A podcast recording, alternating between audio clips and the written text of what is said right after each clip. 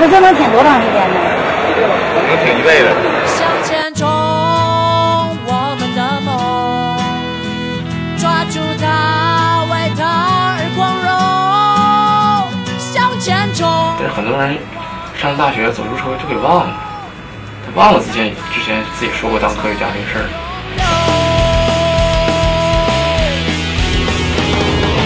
咱们一人买把那大砍刀放书里，粘在那个书书桌这底下，老师都不知道。我是这么写的，我说别人喝酒是因为不喜欢让杯子空着，我喝酒是因为不喜欢让杯子满着。很多人都觉得搞笑很苦，我不觉得，因为你认定这个你就得承受嘛，你总得为你自己喜欢的东西付出点代价。快乐快乐与新鲜，我们要把未来。自己写，我记得我那个三脚猫的英语，然后就编，然后感觉语法不太对，然后就含糊点长。在家有修半导体的书吗？我说没有，他说没有你喊什么玩意儿？那喊什么呀？然后我说那还真没有，那叫什么呐？人家换名了，喊来喊去啥也没有啊。让我们一起闯，向前冲，为我们的梦。我自从就再也不相信媒体说的话，什么报纸、电视上说的话，我都不相信。因为一件事情能不能做成，努力是很重要的，但光努力是不够的。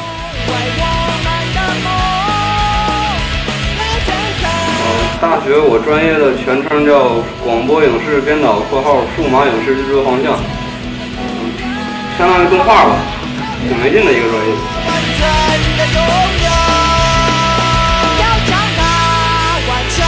大概同龄的年轻人都有这个，就是现在这个状态，就是就处在一个社会的边缘。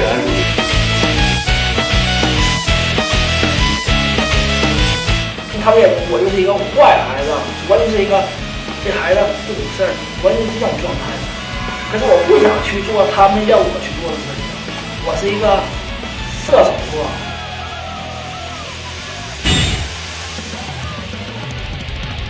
大家好，我们是缝隙播客，我是赵镇的程小条，我是赵镇的彤彤，我是赵小镇的圆圈，我是历史给电影三刀的马三刀，我是三刀的弟弟四刀，四刀欢迎四刀同学，新手小弟四刀。啊，非常荣幸，感感谢所有哥哥啊，哎呀，好朋友啊，这是也是我们历史给电影三刀的新的一个嘉宾啊。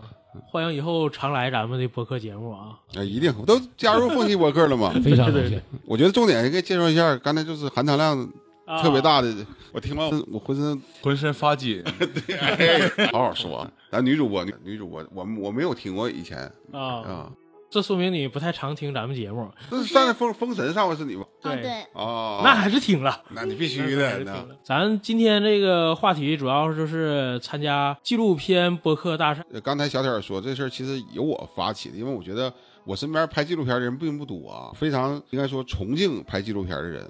呃，如果说谁说拍纪录片，我觉得这人肯定就比我高一大块，因为纪录片特别难拍。恰巧就是赵镇的程小条在十三年前就拍过一个纪录片，叫《马克》。对对对，你先介绍一下那马克当年是拍这个事儿，为啥要拍这么一个纪录片？首先，在大陆拍纪录片的人，他也做播客，这样的人就比较少，非常少，也也也有，但那也就三四个吧，据我所知。所以咱们有一个先天优势，别人可能是聊。别人别人的纪录片，对纪录片，咱就聊自己拍纪录片，这是一件挺有意义的事儿。此时此刻，我也正在拍纪录片。对对对对，来介可以介绍一下现场什么情况？对我们现在也在拍一个纪录片，此时此刻，因为大家只能听到声音啊，其实我们还有一个朋友在给我们拍摄。如果再有机会的话，拍完的话啊，会邀请我们所有的听众们，我们电台的这个赵任和我们的电台的听众们看首映。对啊，咱继续来聊，你知道马克当初拍马克的原因是什么呢？当时这么的，我不是零八年北漂回沈阳嘛，因为咱们都是学艺术方面的，所以这感觉在沈阳这个艺术氛围并不是特别的浓，也感觉自己在艺术方面做不了什么，当时就感觉特别的压抑，曾经也颓废过一段时间。后来一个契机。我的几个各个时期的同学和好朋友全都回到了沈阳发展，他们基本也都是学，就是说呃艺术相关的这些方面，比如说有学建筑设计的，有学平面设计的，有学油画的，咱们在一起当时组成了一个工作室，就叫赤诚传媒。咱们当时哎就感觉，咱应该开始在一起做点喜欢做的事儿，在做涂鸦、拍 MV，也在玩音乐。剩下两项，一个是拍剧情片，一个是拍纪录片。当时我们就在犹豫这两个应该拍哪个。啊，这时候有一个契机，就是我们在豆瓣上碰上了一个当时一个学生导演，也是想拍纪录片儿。这样的话，我们就一拍即合，就一起来筹作来拍摄纪录片。纪录片还是省钱，对，照剧情片要对在制作流程啊，在剧本创作上面，还是而且这个资金上面还是会很多有很，但是有一点我不明白啊，嗯你就是。也有很多朋友问我为什么叫马克，就这件事就特别让我苦恼。问我你知不知道？我说我也不知道，我可能拍摄的人叫马克，嗯为什么叫马克？这是一个英文 mark 的意思就 M A R K 吗？，对，是标记的意思。是你标记这个嗯这个事儿是吗？当时就是有一个这么一个就是说法，你喜欢什么东西，你可能喜你喜欢一个电影，或者是喜欢一个剧什么的，当时你可能没空去看，但是你就说 mark 一下，就表示你标记一下，以后有空你再过来看，这相当于是一个标记的意思。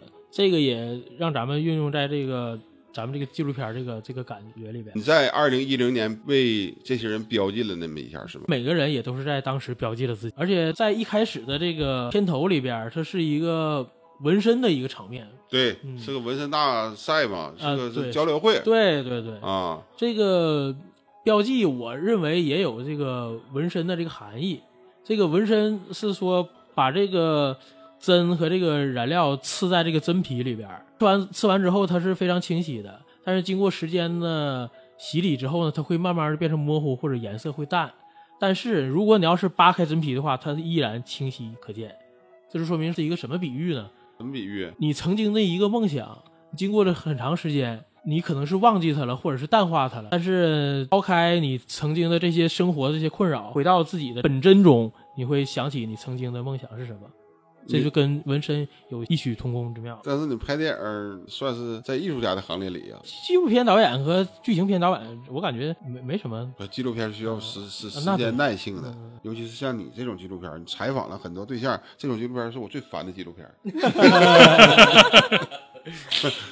这 这一下不好意思啊，确实我不太喜欢这种一问一答采访类型的纪录片，不是说无聊，也挺好玩的。你这个片儿其实对我挺感动啊，一会儿我会跟你说为什么这个片儿感动我。但是我确实觉得采访的纪录片儿少了很多呃趣味记录这件事儿，首先就可能就时间短，你是不是说只是采访而已？啊？你是不是感觉没有纯跟没有跟踪跟踪嗯时长。你像铁西区啊，比如说我们最近看那些国内比较好的，什么《四个春天》呐，啊，嗯。铁西区不用说了，中国纪录片大神了，嗯。对不？包括之前日本拍的那个什么山河人才市场了，嗯。这种他会山大神对山河大神以跟拍为主，对他，他还是以事件或者是这个这一群人推动了整个这个片子，会根据每个人的变化，他会有一些导演或者是不敢夹带私货吧。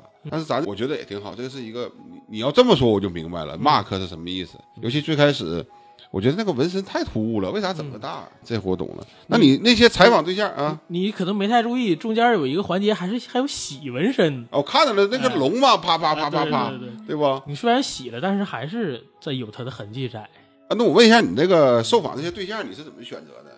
这是当时分了几部分，咱们当时在豆瓣网征集了一下，就相当于让大家自主报名，会让大家填一个表格，说一下自己的情况和这个跟这个主题相关的事儿，在里边筛选，这是一部分。另一部分是在沈阳一些比较已经有名气的这一些，相当于大神，咱们是说相当于慕名过去联系过去采访。第三种就是随机遇哎，见对对对，嗯，这个是，呃，我之前我有朋友问我说，你们这个片子，他跟我一起看的嘛，嗯他问我这个片子为什么以歌手居多，嗯以摇滚居多？我说因为这个导演原来那时候就在搞乐队，是不是因为这个原因？有点儿，但是不全。我说，但凡这导演要是厨子，里头就做饭的了，就舌尖中国，纯是个人好恶。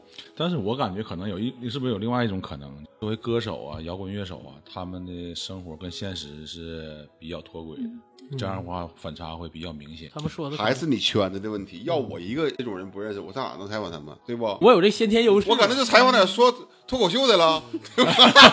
对那那个时候好像还没有脱口秀，但是如果说如果人生偏差轨迹比较明显的话，就说乐手应该是也是比较突出的一个。可能这是因为本身在那个圈子里边吧。对我主要还是这个，因为你这个圈或者离这个圈子很近，这些人你也方便。还还有一个情况就是，我们当时采访了四十多个人，但是最后在片子里出现了只有二十多个人。后面很多人都没有出现，我想问为什么？对对，包括你自己。对我自己也才两个多小时，也录两个多小时，我把我自己的时长给了就是其他的受访者，要不然这片子不更长了吗？这片子本身是八十八分钟，中间有很多我看过，有很多人我认识，我觉得其实也很有意思。为什么他没有出现在？你是怎么选择这个片段的？这对，就是主要就是后期的时候，咱们三个后期做了很多决定，还打了好几架，吵了很多架。剪谁不剪谁？有的就感觉这个好，希望这个多留点儿；另一个就感觉，哎，尤其是说感觉 cosplay 的时候，说他们就是闹腾，不应该往里边放。咱们当时剪了六个月，这六个月磨合之后出现的，现在大家看到这个情况。有大概有十多个人吧，没有入选。但是其实前期的这些加采访啊，加上这些只有七十多分钟，后来三十多分钟全部都是你们的拍摄花絮。对对对，制作特辑，制作特辑，你这你觉得把这个放在一起合适吗？如果这不是一个纪录片的话，是一个剧情片的话，这样就不太合适。但是一个纪录片，别人记录了你，这是一个中的纪录片。我跟你说，这要是没练过相声，都他妈说不出来都。对对对，你这后面纯属在记录你自己拍的这个片子。对对对。实际当时你有水时长的嫌疑。不，当时有另一个方式，最后还是没选那个方式。那个方式就是说，把所有采访，假如我采访你的时候，就顺带着放你的这个花絮在里边。咱不叫花絮，叫制作特辑拍摄过程。这样的话，既记录了你，也记录了采访你的过程。但是大家最后还是感觉这样有点突兀，还是把所有记录过程都放在了相当于 B 段，相当于下半部分。这样的话是一个集中的看的话。大家能有一个相当于一个有头有尾，知道一个咱们从一开始到最后这么一个过程。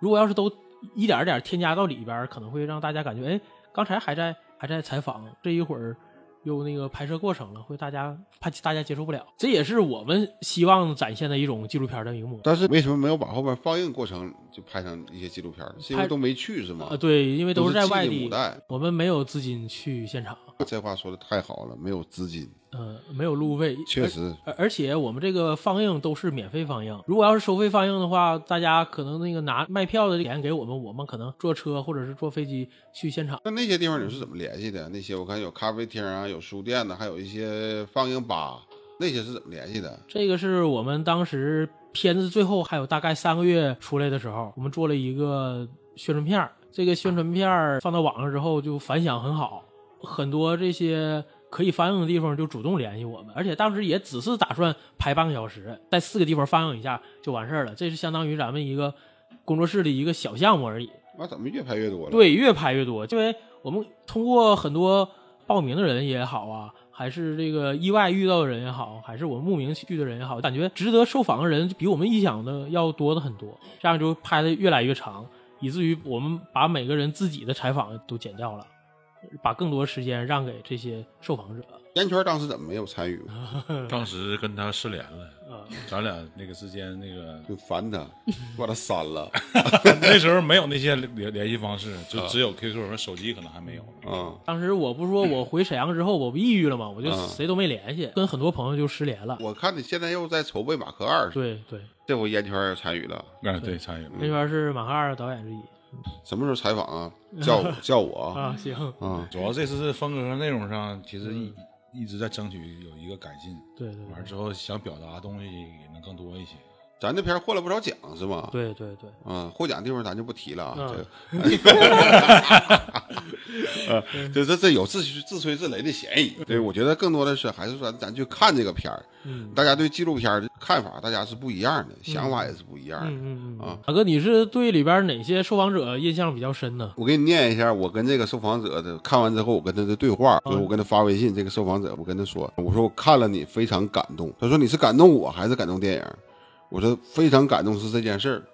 我说如果没有这个片段，我永远不了解十三年前你的想法和那个时候你的精神面貌。让我感动的不只是你这十三年的变化，还有那个时候你是三十多岁时候的英姿勃发，和现在年近五旬之后这十三年到底是怎么过来的。我努力回想十三年前的自己，可惜没有影像的留存。我非常羡慕马克里所有被受访者的对象，过去的事情。发生是值得怀念的，未来尚未可知，是值得憧憬的。我们是离人生终点越来越近的时候，就越来越会回忆当初的珍贵。上年纪的人说我以前怎么怎么样，年轻人说我以后会怎么怎么样，这是纪录片对我们的影响。这些都是我在微信里跟他说的话。我说当初我就设想过，如果家里着火的话，最重要的拿一样东西，我一定会拿影集，因为那里所有的时光都是不可复制的，不可复制在我心里是最珍贵的。而且说我现在的情感吧挺脆弱，尤其是得病以后，每每看到这样的片段，我都特别感谢感谢时光。这就是我当初情真意切跟他说的这句话。我说实话，其实我虽然不喜欢这个采访形式啊，但我对这个片儿我非常感动，我甚至后面就一几度就是眼眶湿润了，因为里头有很多采访的人我认识，他跟现在完全是大相径庭的两个人，不论是他的状态，包括他这个长相、颜值，完全都变了。我给你看他照片啊，这完全都不是一个人儿。我跟他比较熟，我们刚拍了一个电影嘛，他是我们那个戏男主角，他演了一个骗子，演了一个特别猥琐的人。因为我是后认识他的，我媳妇儿说这种人别接触。我说为啥？长得就不像好人。嗯但是当我看见十三年前的他，绝对是英姿勃发，那小时候还有满脸都都是那种未来可期的那种状态。其实十十三年并不长啊，你的马克是一零年拍的，现在二十三年，对，十三年并不长。你看你自己的变化，对，小挑程导，你看看你的变化，你把一张那个时候的照片，你截一图啊，你跟小薇你们在这剪后期的，你截了一个，你再跟现在比，一个爹一个儿子，对就是一个小鲜肉变成一个老腊肉的过程。因为我就我说，我觉得纪录片最重要的原因是因为它记录了不可复制的时光，它是太可贵了，太可贵了，这是纪录片可贵的。所有我们剧情片都是我们设计出来的，对吧？我们写的剧本啊，我们要求怎么拍，白拍、灯光全给我安排好，化妆啊，那这个服化道、色路美全整上。但纪录片不是，嗯转瞬即逝。刚才我们来的时候，我们坐公交车来的啊，我们拍这纪录片，刚才来的时候正好车上有个人丢东西，那一幕我们全拍下来了。啊完，我说我说这个发网上肯定有网民说假的白拍，你咋就那么巧呢？怎么就让你拍着呢？就是这么巧。纪录片的魅力在这儿，在你说你你要告诉刚才那些人，你再重演一遍，没有人再能演了。越真实的东西越让人感动。我跟四刀说过一句话，我说现在最大的武器就是真诚。咱俩初次见面也是，你就觉得大家对方都特别真诚，别装，点讨厌。你这回再拍马克二，是不是也是找又找到了原来这些人？对，有一部分是回访的，而且现在已经拍了好几个了，包括咱们之前那个肖哥都已经现在拍完了。一开始我跟马哥对马克的印象其实差不多，因为我认为说，理想中的纪录片应该是完整、真实，并且完全的还原一个人的生活状态。但是马克属于采访形式的嘛，这里边就可能涉及到一部分，比如说我后期的语言修改，或者是有一些东西我不能说，我自己委婉的表达，它有可能会反映出一个不完全真实的情况。所以说我对这这片一开始也是有一种比较怀疑的态度。但是有一天我跟条去红梅啊还是哪，我看到了一个曾经受访者叫星子，我看到他那一瞬间，他现在那个状态就跟马哥跟你以前那个朋友聊感觉差不多。当我看到他这个本人存在现实，跟我看十三年前那个片子的人物对比，想起他十三年前说过那些话，我再看现在他他的状态，我那一瞬间，我整个人的精神是属于完全怎么说呢？就是说一瞬间我就感慨特别深，我是一在那一个状态中，就突然发现这个片子太好。当时唯可惜的就是人太少，应该多记录一些人，记录越多人越好。有时候我甚至想，如果说把这马克做成数千人的记录的话，可能会更好一点。他真的是标记了人生的一个节点。我我从来没觉得你这个这个片儿拍的好过，因为我之前可能只是看的只是片段。我说说真的啊，我认我认为这个纪录片，我从来没认为马克可能拍的是能有多好。这这次我看了，我是完完整整的看了一遍。我觉得技法呀，虽然说这个画质，但是非常可以理解。第一是年代啊，第二是咱也不是专业干这个的，这种这种精神也是咱们拍第一个就，打败了所有的那些瑕疵，就就是太太让人感动了。因为我就觉得那个时候三十左右岁儿拍的那那波人，现在都已经四十多奔五十了。对对，那时候还有二十多岁儿对，已经是天壤之别了，变化就太大了。这十几年可不是说从七十多岁到八十岁，或者是说二十多岁到三十多岁，那是差不多的。但是三十多岁到就快五十，这个人的想法变差别太大了。我我还是说，我得替这些人感谢你，真的，我替这些人感谢你。互相感谢吧。通过拍这个片，我也得到了很多收获嘛，也认识了很多朋友。那时候没认识我呢，咱俩 怎么没拍我呢？你在沈阳吗？当时嗯，那就不重要了，在不在咱俩也不认识。对，纪录片也表现出一种时间的苛刻。对，说我们不能，有时候它它只能让我们回忆过去。所以说这个东西，有的时候感觉其实是一个挺残忍的事儿。在马克二这时候，我和天儿也讨论过这个问题，我们要不要再去找曾经当年的那些人？因为有些人过得不错，有人的确过得不好。要不要再在人伤口上撒盐？在这块儿，我们也曾经讨论过很多，嗯一直也没定下来。因为有些人不愿意再接受采访，因为可能是过得的确是不怎么好。刚才我之前我跟我的朋友也讲，我说纪录片儿，我他说这是演嘛，我说其实记不记录都是在演。我说你演父亲、演丈夫啊，演那个朋友，其实都是想有的就不演了，我我摊牌了，我把你删了，我不演了，就完事儿了。这是只是说纪录片，大家把这一一瞬间，就说你说有人过得不好，他我不想表露给你看了，对啊，我不想让你再看到我好与坏，我都不想让你看了。呃，或者是说你像我这种，我就特别想让你看，因为这是一种方式方法记录下来，不用说你就说把这些人记录下来，哪怕我刚才不说像照两张相，这个东西你十三年相片都很重要。对啊，其实你知道有一个观点啊，除了你自己以外，没有人会怀念你的过去。对，这个是确实。但是你知道这种东西一旦拍成纪录片了，就不一样了，大家都在怀念你的过去，大家在了解你，这个是你是伟大的地方。我可以用伟大这个词对、嗯。对待马克，不是你对待你本人啊，我是对待马克这种这种类型的纪录片挺厉害，尤其都是凡人。嗯。你说你拍，刚才咱说拍那些特殊人群都行，他有所谓的价值啊。凡人老百姓谁管你呀？你能观测到这一点，能挺让我感动的。再说，我就感动词儿用了很多回了，可能我词汇比较匮乏但是我觉得觉得只有这个词儿能表述我的内心，我就憋了好几天了。那天我就想跟你说了，今天就是宣泄一下我这个情感。本身这个马克这事儿，咱自从做到做完，首先是认识了很多朋友，认识了很多朋友的情况下呢，就就促成一个什么事儿？很多的热爱拍摄这些朋友也都聚集在一起。然这个很重要。然后后来我们又成立了沈阳独立电影联盟，就开始又跟更多朋友一起合作来拍摄片，这也是一个很好的一个开始。我现在吧，其实我以前挺苛刻的，我有病之前挺苛刻，嗯有病之后可能是性格变了，我现在挺包容。就像今天早上我们还讨论说这个奥本海默和封神的事儿，我说这俩事儿就没有可比性，都可以讨论，你也都可以不喜欢，都是个人的事儿。我也是一样，我觉得其实有人对这个片子也是褒贬不一。我问过挺多人，甚至说对你本身对你这个人也是褒贬不一，说不专业呀，或者是有很多不太好的一些。但是我用你刚才劝我那句话，就说我没跟他们翻脸的原因，就是因为都是朋友嘛，我不能说我说那你好，你行，你拍一个。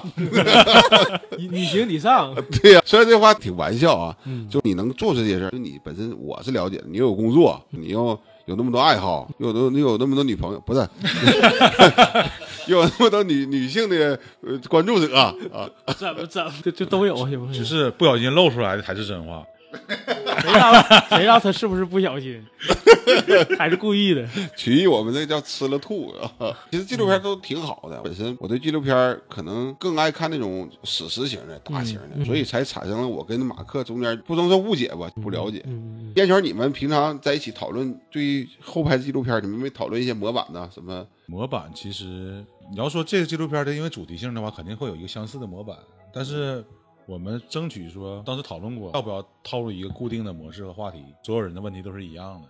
这个模板我们考虑过，但是在拍的过程中，我们发现，因为人和人区别很大，而且当时状态也有区别，说不太适用，就说很纠结这件事儿，就马克二到底应该怎么拍？彤彤，你这次没有参与吗？马克二，呃，未来会参与的。哎，你马克一，幕后你干啥呀？这么漂亮，这含糖量这么高，为啥整幕后去了？这都是剧组嘛，对创作人员、制制片。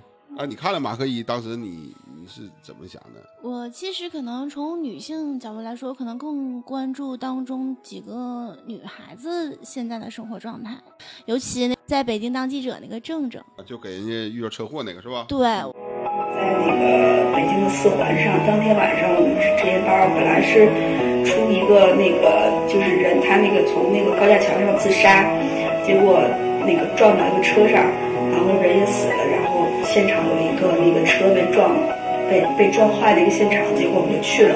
去了之后特别特别巧，结果那个因为当时交通管制，因为这个这个车祸交通管制，后来后面排了大概能有两里路的一个个车队，就是结果有一个山西来的大面车，当时司机疲劳驾驶，就一下冲进这个车队了，结果导致当时连着六辆车那个连环相撞，然后有一辆金杯自燃起火，然后当时里面是有三个人，其中一个一男一女是还有半个月就要结婚了。然后还有一个是一个小男孩，未成年小男孩。当时这个男的是司机，他被卡在那个车里出不来了。然后这个女孩跟那个小孩跑出来了，跑出来之后，所当时所有的人其实人真的是很自私，就是所有人都顾自己跑。然后那个女孩就跪在地上求大家说那个，嗯，救救我老公。然后只有一个人去帮他，但是当时火势太大了，就是没办法再去救了。然后那个那个男的就是在车里活活被烧死了，然后是这么一个事儿，结果正好当天是我跟另外那个两个同事在场，两就是包括我在那两个女孩一个男孩，其实要换了平常的话就是挺惨烈的一个事儿，但是当时我们就是抱着那个女孩，然后一边安慰她，然后一边还处于一种那种就是完成工作的一种一种阴暗的心理，你还。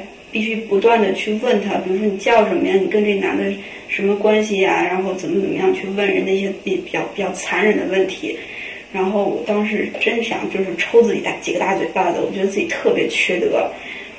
嗯，然后这件事儿其实在我心里一直挺耿耿于怀的。我至今就是我我不知道这个女孩如果知道当时帮助她的这这这三个人是出于这样一种目的去帮助她，这个女孩心里会是什么感觉？我当时听他复述完了的时候，我身上的汗毛就立起来了。我感觉一个从特别有热血的一个年轻人步入这个职场，通过在那个行业好像时间并不长，就逐渐的变得冷血，就让人觉得有点不寒而栗的感觉。你会不会感觉就是他当时自己在那个情况下来面对这些事儿，如果是你的话，会不会特无助？我当时想法带入他的那个角色之后，我可能也会像他一样选择离开那个环境，是不适合，让人觉得人性看的有点太残酷了，只为了一个目的的达到去做这件事儿，全都不顾过程，也不顾别人的感受，就让我觉得他的离开可能是他还是有自己的想法和自己的一些纯真在。这我彤彤，我不是跟你抬杠啊，我觉得记者确实他应该有一颗像外科大夫一样的心，他应该站在事物之外去看这个东西，就像我们拍纪录片也是一样。其实你不应该去左右你所拍摄的对象，当然我们肯定是善意都得有，但是如果说一个医生或者是这一个法医吧。或者是他如果没有这颗硬一点的心，他无法从事这个第三方冷眼观或者冷眼观察这个工作。记者确实这样，他自己也说了，每个记者可能都有一个普利策奖梦。前一阵那个电影《不止不休》，我不知道你们看没看过，讲的就是记者讲那个山西煤矿的事儿，甚至还有那呃甲肝被从劳务雇佣名单里摘掉的这么一件事儿。如果记者太感情化的话，是有有的时候容易被骗的。我跟你这么说吧，有这么一句话，叫大连等于大贪，就是。你太情感了，我就哎，我觉得太可怜了。和人家给了你钱让你写一些报道，其实这两个事儿本质上是一样的，都是因为不是从一个公正的角度去出发的。一个给你钱，你是从这个利益的角度上；一个是是我靠一些情感感动你，你也替我说两句好话，那就不是新闻的实质性了，对吧？但我们现在自媒体就无所谓了，我就就说我们自己喜欢的，我就骂我们不喜欢的，就不喜欢。对，确实太冒犯了。所以说嘛，女记者后来不就离开这个行业了吗？不干了。可能她的心理素质啊，并不是特别适合这行呗。每个人都有自己的选择嘛。对，这也是马克一的一个优点。里边人说的话都很直接、很真实。像马克二拍的时候就遇到了就说，我说怎么现在这个受访者说话这么关里关气的？这个我也是我想问的啊。刚才我就想问忘了。那么受访的这些问题和回答的，确实没有受到导演或者剧组的一些示意吗？我没有什么可示意他的东西和方式，我怎么示意他？完全都是以他们自己这个。内心的角度，他就是想说什么就说什么。区别就是，如果要是他说的可能没意思了，或者比较平淡了，咱可能就不用他，或者把这人就删掉了。啊，我看到了，我在后面的那个字幕上看到了，没没没收入的一个名单。对，我也看到，第一个就是你自己嘛，对，底下一排人，其实挺好玩的。就是很多事儿，如果你要是自己都去怎么怎么样的话，别人没法去要求你怎么样。嗯。就像你想黑别人，你先自黑，就就理论是一样的。对。我剪掉你，你也不能说什么，因为我连我自己都剪掉了。疯起来我连自己都打，你也不 对对对对你不能怪我打你了。对对对，自己先打自己一顿。反正都是自己一刀，想剪啥剪啥。对对对，你拍这个什么收益都没有，嗯，我先说一下这花的钱吧，就是不算人工，光这个交通费和吃饭、伙食费就一万多一点儿，全都是这这那半年来回跑，什么必要开销。啊，必要开销，没有任何人员开销，对，没必要开销。对对，其他的实际没花什么钱。那也是你自己的钱呢，一万多也不小啊。对，那还有时间、精力和人员这些都不都不算。对，那后来的收益呢？没有收益，点击量分成，或者是那个时候吧一些电影节，当时那些网站也没有这方面的一个渠道，那么咱们就是能放，他能感觉着咱们这个好，能放个首页，那就已经挺好挺好了。因为咱们当时谈的是那个土豆，是吧？土豆都黄了啊，对对，嗯因为跟跟其他那些联系，他们就不会把我们放在首页，但就是把你放在首页，土豆黄了是吗？我我终于找到了。土豆比较就是喜欢我们这个片子，跟我们联系说，如果放在土豆首发的话，可以给我们放在首页这样的。其他得那些奖，基本就都是证书，根本没有什么钱的东西。那些那不是电影节就参赛那种是吧？会有一些资金扶持，没做这些。反正所有得的奖吧，都是没有什么资金的。我跟你说，这要搁十三年前给我看，十三年前是我人生最好的时候，春风得意。那个时候，无论从体力、精力到个人魅力，那个时候我觉得我是最好的时候。现在也挺好。不，现现在不行了，呃，因为现在过了那个年龄了。就是那个时候，我觉得我对于看这片儿，我不会有什么感动的。但十三年之后，现在我过了那个高峰了，包括人间冷暖，在这几年啊，也经历的挺多，身体或者是朋友啊，所以我这个需要，就像听李宗盛的歌一样，看这个片儿需要有一定的人生阅历和一定的这个年龄积累。年轻人谈的更多的是我以后会怎么怎么样，那上岁数就就得谈以前我怎么怎么样。这这是一份回忆杀。要不要不年轻人说两句？年轻人，来，你过来说两句来。我给你接着，我们这个摄影师啊，也是我我最最年轻的啊，是这个现在就读于这个鲁迅美术学院学影视专业的影视摄影啊研究生啊。他现在给我负责拍我这个纪录片儿，他也看了这个片子。他其实有挺多问题问我，我说你不如直接来，你问导演。来来来来，坐来来，因为你太年轻了，你跟我们想的都不一样。先介绍一下自己，我是那个今年今年刚上研一的一名新生，很高兴认识啊，算是我学弟。对对对对对，其实看那个片子，昨天看的，马老师发发给我看了一眼，我觉得感触非常深。因为首先我有个问题，就是嗯刚才马老师问过了吧？就是为什么叫马克克啊，这刚才说了啊，对对，刚才已经说了是吧嗯？因为没事儿，你就想说啥其实。我接着我弟弟那个这个话题啊，其实我一开始问一下哥哥，为什么叫马克这件事我刚开始的初步理解，我是不是合计有些有些纪录片儿想反映的这个事实啊，像跟那个观众们常看到的一些呃电视啊或者是影片呢，它不一样。所以说取名叫马克呢，是不是有潜在意思？有马赛克的意思？有一些不不可告人的这个这个片段是吧？啊是不是？每个人理解都不一样吧？我看那个片子的时候，就感觉就是很感动，因为因为就是在那是一几年拍的，一零年拍的，一一年放的。对一几年的时候，感觉看到当时的沈阳有北站，当时是不是市政府那个还没拆？感觉一个是一种记忆吧，还有就是感觉当时的所有的给人的一种一个面貌，没有现在的人那么浮躁，还是就是每一个人都好像都很有梦想，都是很有抱负，感觉嗯想要做自己。感觉现在就是反观我现在是身边有一些人就躺平了是吧？对对对对对对对，就是感觉你说他们有梦想吗？呃，其实也有，但是都不说了，都不告诉别人了。可能有梦想，我自己偷偷有，因为吧，这玩意儿不奖励 flag 了啊，对，就是 做到了，就是就自己可以知道可以吹嘘一下啊，嗯没做到，那我也没说呀。对，啊但但是不像以前的人那么真实，我就要做自己。以前敢说敢干是不？对对对现在就就低调了啊。对，不知道从什么时候开始，现在人变得很含蓄。觉得应该说人变得可能更加冷漠，更想到自己。就像原先我有梦想，我会告诉你，告诉周围的朋友，我想这样。像那个，我就记得马克最后有采访几个幼儿园的小朋友。大家好，我叫袁成斌，咱大学做什么？当飞行员。因为我当飞行员就是飞会有人，他想学飞机咋开，我我教他学飞机。啊，叫李嫣然，想当医生，因为医生能治好死的人。啊，大家好，我叫小宝，今年我五岁，嗯，你将来想做什么？交警，为什么当交警呢？就是能打坏蛋。啊，大家好，我叫吴静涵，我长大想当当护士，因为护士长得漂亮。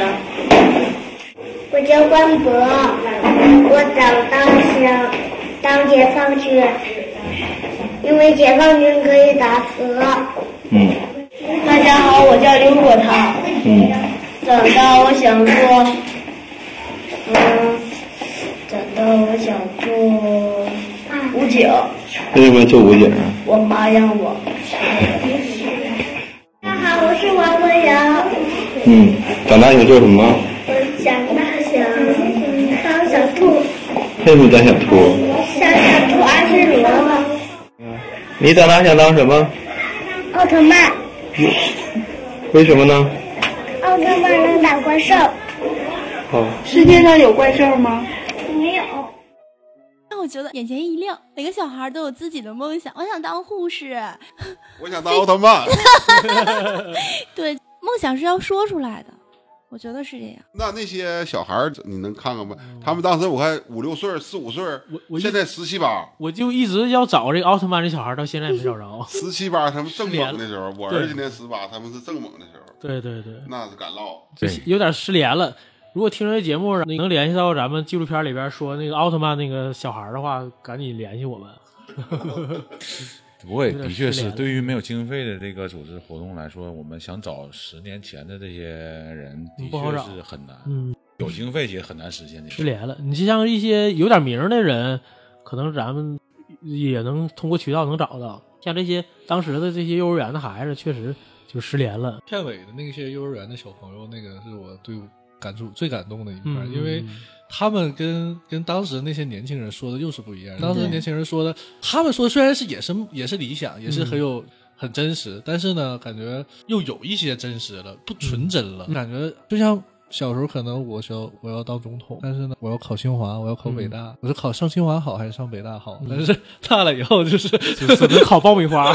我小时候老师也问过我这个问题，说小时候问我你想干啥呀？那个时候想当军人，啊那个想想当医生。到我这儿我说完之后，老师说你出去，出去站去，把家长叫来。你猜我说啥？呃是不是那个犯法的事儿？我说我想当杀手，还是冷血的那一种。真的，老师说出去站去。这这就是有感觉，这就是影视的魅力，就是你在生活中达成不了的事儿，你可以在你的影视作品里边实现。当时呢，你为什么没找点那个岁数大的，就年老一点的？我以为说让我找杀手，嗯，也有，感觉不是特别理想。还有一个就是咱们可能找的年龄还是不是太够，啊，你再找点老人跟小孩有一个强烈的这个互文了。包括我当时我还想那个采访我爸，我爸也当时也不好意思拒绝了我。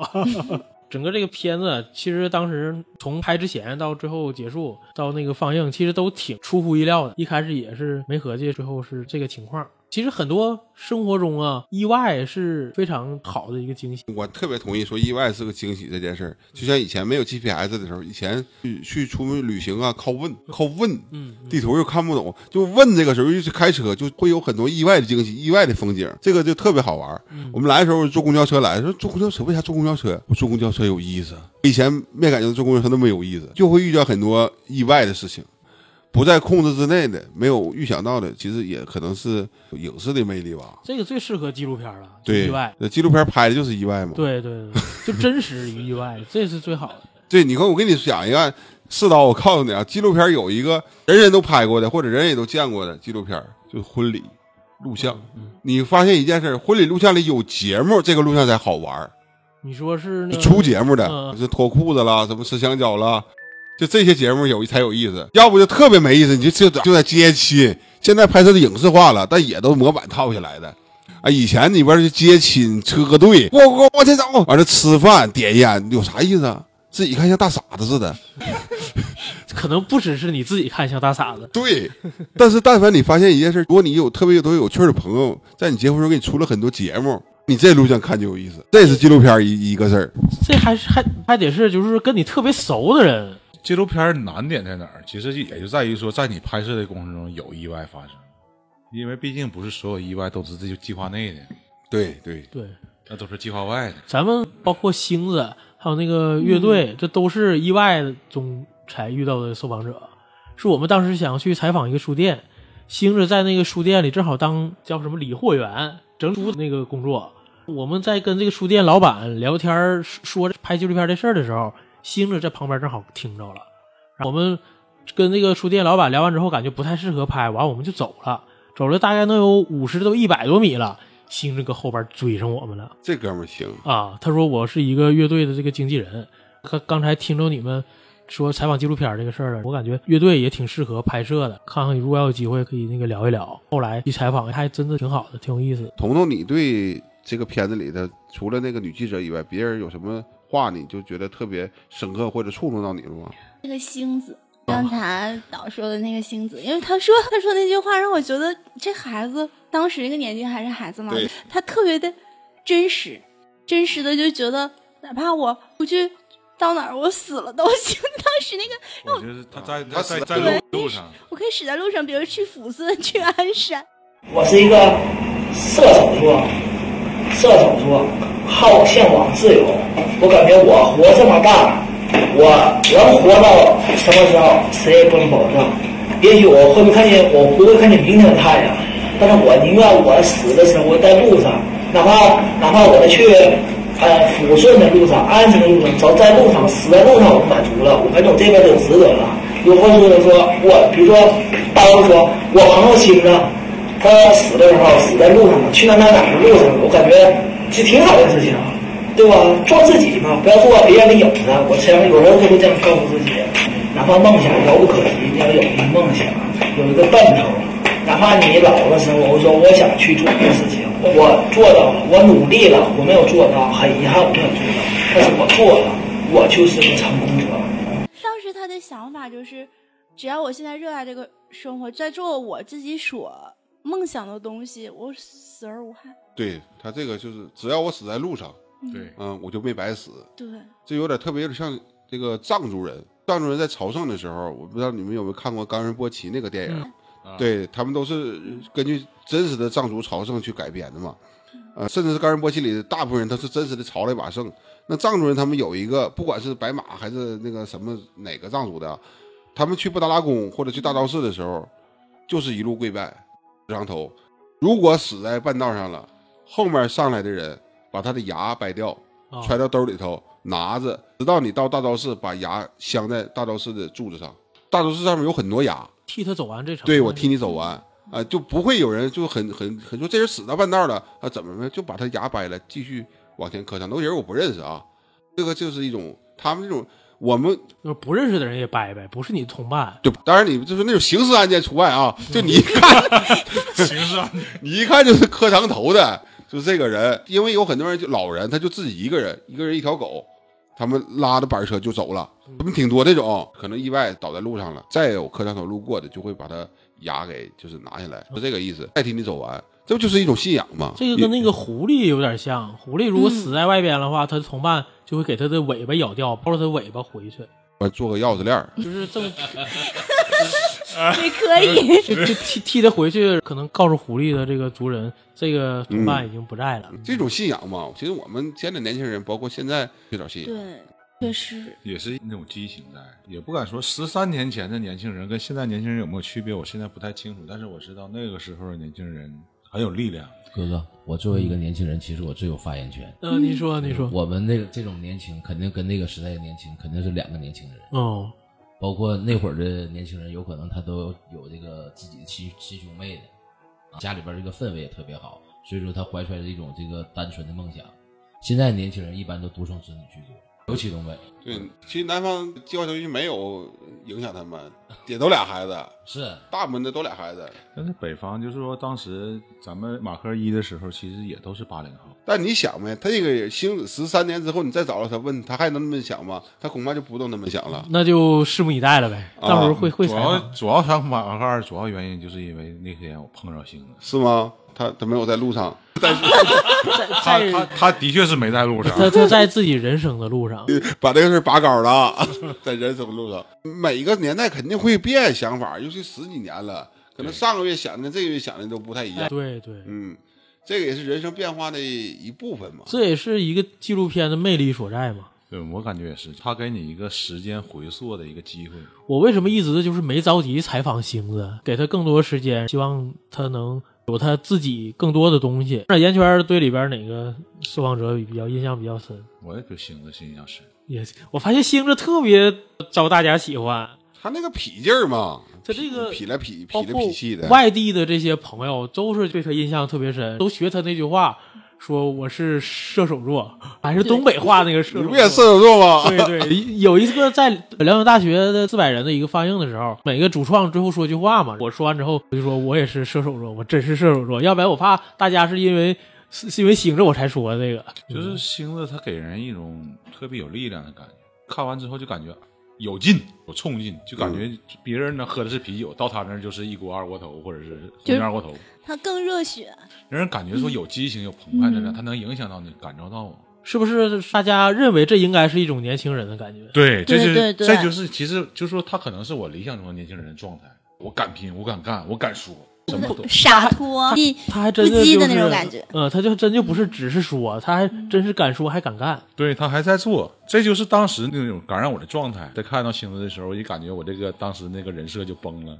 但是变化很大作为我也是创作者的我，如果我是马克的创作者的话，我可能会找一些呃一些互文的人，比如说那有积极就有这得有丧的，我们在里面没有看到丧的人，所以我觉得这也是片子有问题的地方在啊。可能是呃那个忧伤的胖子应该算 emo 呗对 emo，因为我失恋了。